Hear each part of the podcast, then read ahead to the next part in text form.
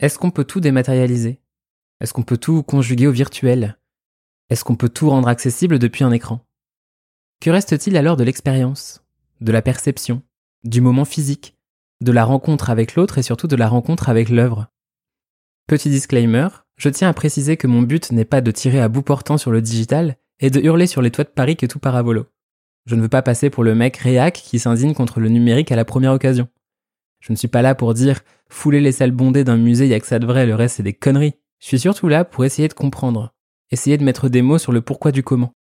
Qu'est-ce qui fait que l'expérience physique dans un musée ou un établissement culturel est si unique, si mémorable? Pourquoi ne peut-on pas lui trouver d'équivalent à distance, de solution de substitution? Pourquoi les gens s'intéressent à l'art? Parce que c'est la seule trace de notre passage sur Terre.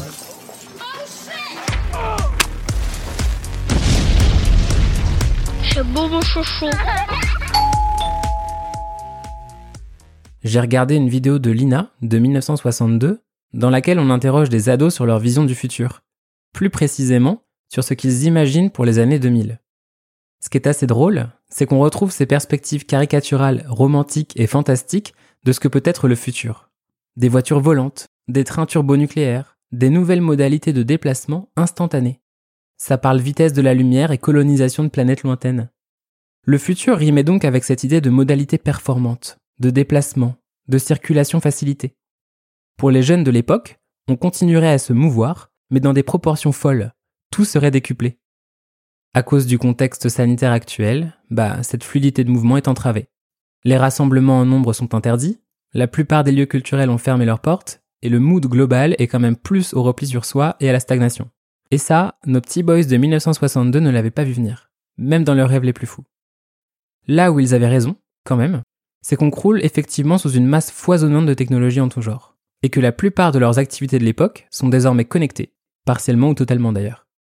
La pandémie n'a fait que renforcer cette habitude un peu facile qu'on a de se servir de nos outils numériques pour dématérialiser nos activités de sorte à ce qu'elles soient faisables à distance. En se perdant dans le processus, on a même à un moment donné essayé de démocratiser les apéros en visio, c'est pour dire. Bon, après on s'est rendu compte qu'on était allé trop loin, alors on a abandonné. Toujours est-il qu'on a opéré un certain nombre de changements pour remédier à ce manque d'interaction et cette sédentarité imposée par ce bon vieux coronavirus. Là où les expositions virtuelles étaient plutôt rares il y a quelques temps, elles sont désormais devenues la norme. Là, si je veux, entre deux épisodes des Winx sur Netflix, un petit sandwich Nutella cornichon franchement pas dégueu et un tour de pâté de maison avec mon chat sur les épaules, je peux voir une exposition en ligne à tout moment du jour et de la nuit. Centre Pompidou, Palais de Tokyo, Musée du Louvre, la plupart des grands établissements répondent à l'appel. Mélange de photos, de vidéos, de parcours 3D, chaque lieu se défend comme il peut. Au Louvre, par exemple, c'est un peu comme sur Google Street View, un environnement qui simule les volumes et le déplacement piéton. Alors bon, c'est là que la dégringolade commence. Je ne veux pas être rabat-joie, mais on est à des kilomètres de l'expérience originale. Point positif tout de même, j'avoue qu'avoir le Louvre pour moi tout seul, c'est un petit plaisir dont je ne pensais pas avoir besoin. En revanche, pour ce qui est de l'appréciation de la collection du musée, c'est plus compliqué. Je sais pas pour toi, mais il y a presque quelque chose de l'ordre de la magie ou du rituel qui se joue quand je découvre une exposition en vrai. C'est un moment hors du temps. L'espace d'un instant, on côtoie le génie, on frôle le sublime. Qu'on aime ou qu'on n'aime pas ce qui nous est présenté, on ne peut pas nier le grandiose qui en ressort, la notion de présence et d'occupation de l'espace. Ça parle un tableau, ça raconte des histoires. Les textures, les couleurs, les techniques, les imperfections, les mouvements d'âme. Plus on se rapproche et plus l'œuvre se révèle. Et puis, il y a quelque chose de l'ordre du fantasme qui se joue, de la projection, de l'imagination. Comment cette œuvre est-elle née? Quelle histoire est-ce qu'elle raconte? Pourquoi est-elle exposée ici? On touche du doigt l'intangible, on caresse l'impalpable. Je m'en suis pris des claques par des œuvres, et pas nécessairement par les œuvres des plus grandes stars de l'art. C'est ça qui est beau avec la création, c'est qu'à partir du moment où le travail d'un artiste trouve une résonance en toi, alors c'est gagné. Tout est une question de sensorialité, de dialogue, de cordes sensibles. Et puis il y a l'immersion aussi, faudrait pas oublier l'immersion. Cette faculté à être happé par une série d'œuvres, d'être englouti, enseveli, de déborder d'émotions contraires. D'ailleurs, ce ne sont pas toujours des émotions positives. J'ai parlé de charme, de tendresse, de surprise, d'enthousiasme, d'excitation et de joie. Mais on pourrait aussi parler de colère, de frustration, de dégoût, de panique ou d'indignation. C'est un peu une roulette russe, l'art. On ne sait jamais à quelle sauce on va être mangé. Pour autant, c'est ça qui est fascinant. Cette faculté qu'ont les travaux d'artistes à faire vibrer le corps et l'esprit, à les secouer, à procurer des réponses émotionnelles inattendues, à stimuler l'imagination et à laisser des traces. Si je repense à des expositions qui m'ont particulièrement marqué dernièrement, il y a tout d'abord celles pour lesquelles le lieu a joué un rôle dans l'expérience. Au-delà des œuvres que j'ai pu apercevoir, la configuration de l'espace d'exposition ou ses caractéristiques m'ont transporté dans un autre monde, littéralement. Je repense par exemple à la visite des caves à champagne Pommery et leur incroyable exposition nommée Expérience Pommery. Note encore une fois l'importance du mot « expérience ».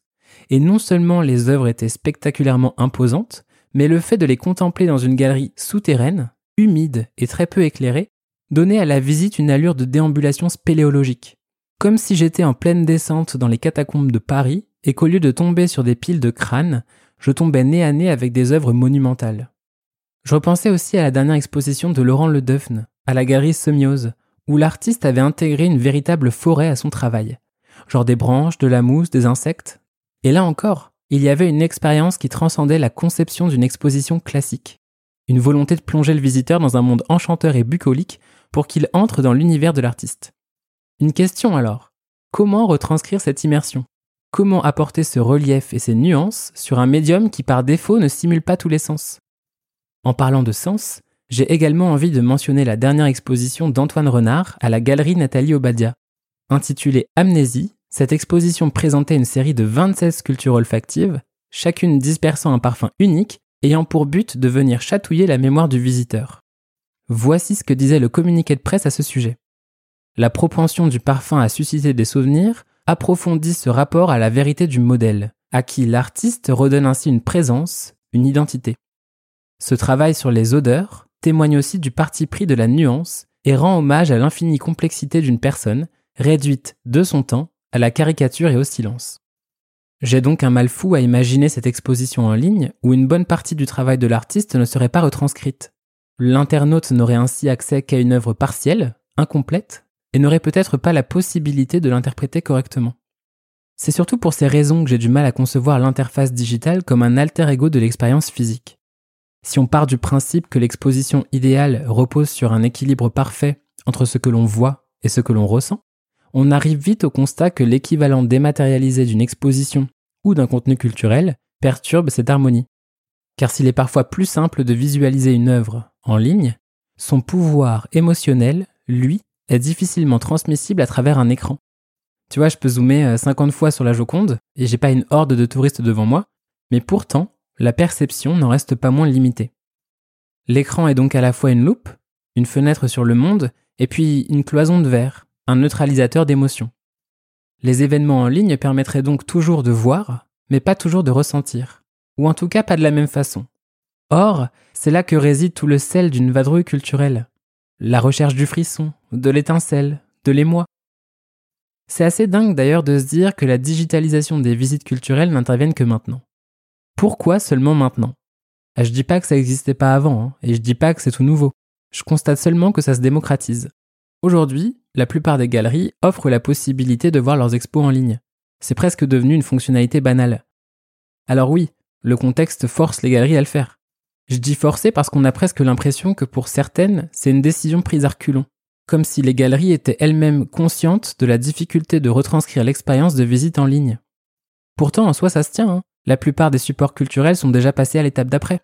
Quand on regarde la musique ou les contenus cinématographiques, on se rend compte que cela fait déjà pas mal de temps que le streaming est accessible à tous, qu'il fait partie de notre quotidien.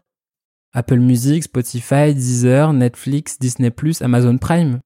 Mais où sont les galeries et les musées dans tout ça ? En sachant qu'un Français passe en moyenne entre 4 et 6 heures par jour sur son smartphone, à consulter des contenus, il y aurait de quoi faire. Et puis ça pourrait clairement être une piste pour réconcilier les jeunes populations avec l'art et les productions graphiques.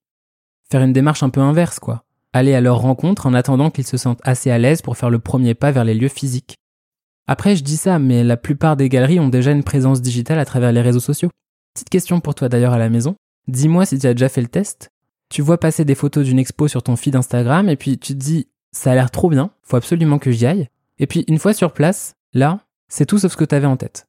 C'est plus grand ou plus petit, c'est qu'une partie de l'expo, c'est toute l'expo, c'est fou, c'est correct, c'est trop ou c'est pas assez. Et je vais pas commencer à cracher sur les réseaux sociaux.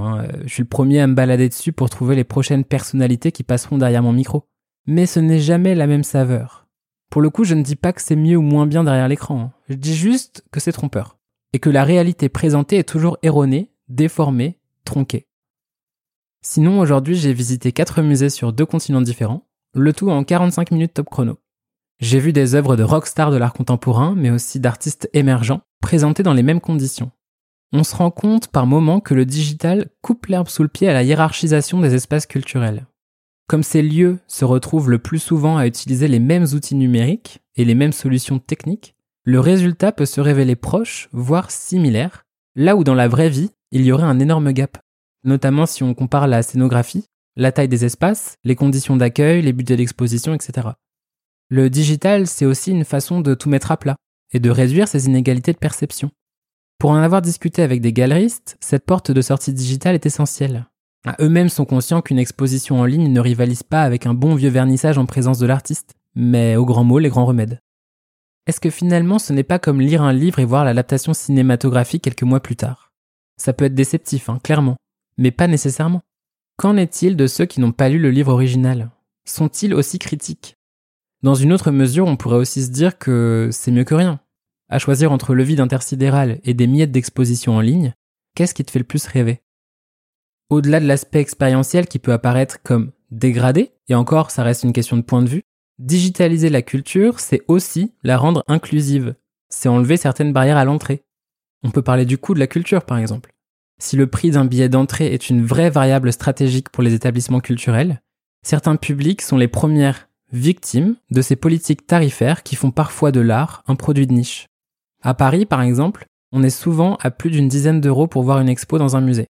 Sans réduction, il faut compter 12 € pour le Palais de Tokyo, 16 € pour le musée d'Orsay et 17 € pour le Louvre. Mine de rien, ça reste un budget pour une excursion qui relève du loisir. Bon, après, on parle de machines de guerre, avec des frais immenses et de très belles collections. Mais tout de même, si t'as déjà du mal à boucler la fin du mois, la culture, elle te passe sous le nez. D'ailleurs, si on regarde les chiffres du ministère de la Culture, ce constat est plus que flagrant.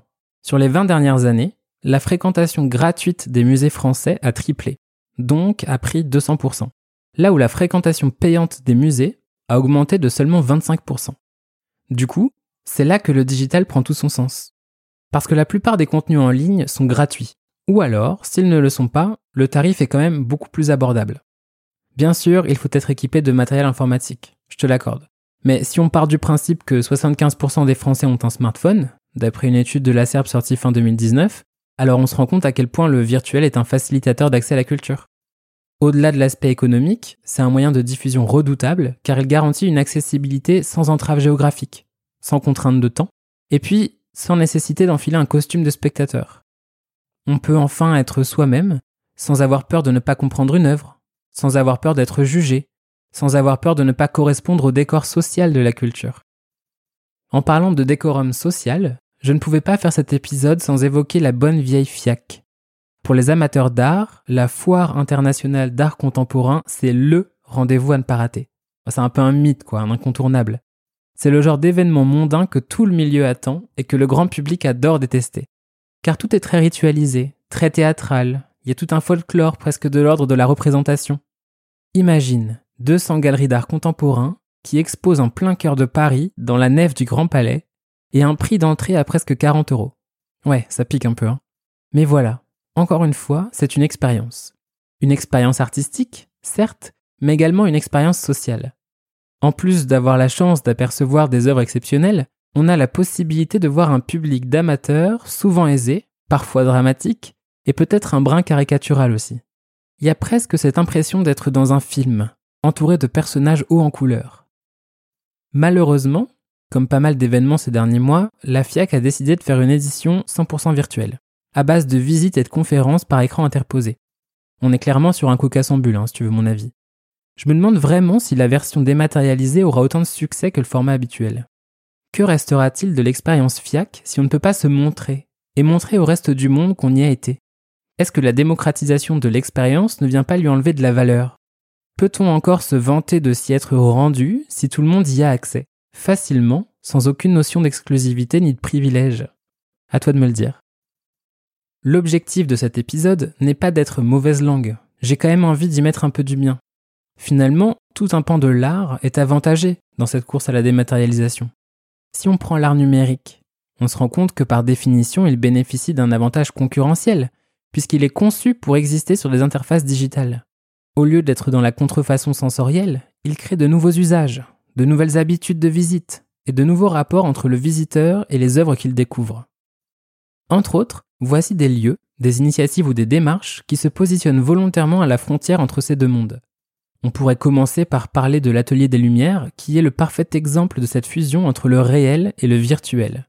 Dans ce centre d'art immersif, des œuvres classiques sont retravaillées numériquement, puis projetées sur les murs pour créer du mouvement et donner l'impression aux visiteurs d'être téléportés dans un tableau. L'espace est donc bien réel, mais les œuvres ne le sont que par l'intermédiaire d'un support digital. Dans le genre hybride, on pourrait également parler des visites virtuelles organisées par le Grand Palais. Le concept, effectuer une visite sur son ordinateur ou son smartphone, sous forme de parcours 3D, mais accompagné par un guide réel présent pendant toute l'expérience, en visio. On mélange donc un parcours en ligne avec de vraies interactions sociales. Une visite guidée telle qu'elle pourrait exister dans la vraie vie, c'est là qu'est la plus-value. Présenter un véritable entre-deux qui fusionne deux intentions de visite qui pourraient sembler opposées. En préparant cet épisode, j'ai également vu que le château de Versailles proposait gratuitement des visites en réalité virtuelle. Comme j'ai pas tout l'équipement qui va avec, j'ai fait appel à un pote qui m'a gentiment accueilli pour qu'on teste tout ça ensemble. J'ai enfilé un giga casque, et puis je me suis retrouvé dans la galerie des glaces en moins de 3 minutes. Et pour le coup, je dois dire qu'en termes d'expérience, on y est quoi. Là, on nous vend du rêve. Même si ça demande toute une panoplie technique, on retrouve quelques sensations de la visite traditionnelle. Le relief est là, tout comme les sensations de perspective et de profondeur. Ce qui est malin, c'est de s'être approprié un environnement plutôt conçu pour les jeux vidéo à la base. Et qui dit jeux vidéo dit interactivité et immersion. Tout ce qu'on recherche finalement. En parlant de jeux vidéo, j'avais envie de te parler d'un dernier projet. D'une collaboration un peu étrange entre la galerie Perrotin, star parmi les stars, et la jeune mannequin virtuelle japonaise Ima. Alors si tu connais pas Ima, je t'invite à checker son compte Instagram, ima.gram, pour comprendre le concept. En gros, Ima, c'est une influenceuse en CGI, Computer Generated Imagery, créée de toutes pièces par une agence d'humains virtuels basée à Tokyo. Bah, si t'es dépassé, c'est pas fini, attends de voir la suite. Avec la galerie Perrotin, Ima a créé un espace d'exposition virtuel hébergé sur le jeu vidéo Animal Crossing, accessible par les utilisateurs du monde entier. Pour visiter l'expo et donc découvrir des œuvres exclusivement réalisées pour l'occasion, il faut se rendre sur l'île d'Ima. Nous voilà donc dans un monde virtuel, uniquement accessible depuis une interface digitale, et dont l'ambassadrice est elle-même une entité virtuelle. Rien n'existe physiquement, et chaque visite nécessite une connexion dans ce monde parallèle made in Nintendo. C'est là que mon cerveau commence à atteindre ses limites. Trop dur de concevoir ça sans être scotché, non ? En tout cas, des contenus natifs, c'est-à-dire créés spécialement pour l'événement, et qui mêlent à la fois art et divertissement, on ne peut que saluer l'effort. Puisqu'il est temps de conclure, on peut donc se demander à quel moment la digitalisation de l'expérience fonctionne. À quel moment peut-elle prendre efficacement le pas sur la réalité ? Ma réponse, quand elle arrive à tromper les sens. Typiquement, j'ai jamais pu comprendre les gens qui adorent mettre un fond d'écran cheminé sur leur télé ou sur leur écran d'ordi. La chaleur, le bruit, l'odeur, le visuel hypnotique. On peut pas me faire croire qu'une vidéo YouTube fasse le taf. C'est clairement là que le bas blesse côté virtuel. Pour moi, il ne doit pas être traité comme une pâle copie du réel, mais doit proposer une nouvelle façon d'appréhender l'art. C'est seulement à cette condition que le résultat se révèle convaincant. Sans interactivité ni immersion, le visiteur perd son pouvoir d'acteur et s'embourbe dans une sorte de passivité. Tant que la réalité parallèle consultable en ligne reste une fausse jumelle, éloignée du vécu, elle ne permet pas de prendre complètement le relais. Sauf cas exceptionnel, car il y en a quand même de plus en plus, l'expérience digitale reste donc un aperçu, un avant-goût, une solution de repli faute de mieux. Alors peut-être que finalement je vais le crier haut et fort, quitte à passer pour un boomer, mais fouler les salles bondées d'un musée, y a que ça de vrai. Le reste, c'est des conneries. Merci d'être resté jusqu'à la fin. Si cet épisode t'a plu, n'hésite pas à en parler physiquement autour de toi ou à le partager virtuellement à ta communauté, car c'est grâce au bouche à oreille que Souffle Show se développe. Si tu souhaites participer activement à la longue vie de ce projet, tu peux également laisser des commentaires positifs ainsi qu'une pluie d'étoiles sur Apple Podcast. Pour tout savoir sur les prochains invités et suivre l'actualité de Souffle Show, je t'invite à te rendre sur la page Instagram du podcast. Si tu as des questions ou si tu souhaites partager ton histoire, tes conseils, tes suggestions ou tes rêves avec moi, envoie un petit message à l'adresse contact@souffleshow.com. Merci d'avoir écouté cet épisode jusqu'au bout et à très vite pour le prochain chapitre.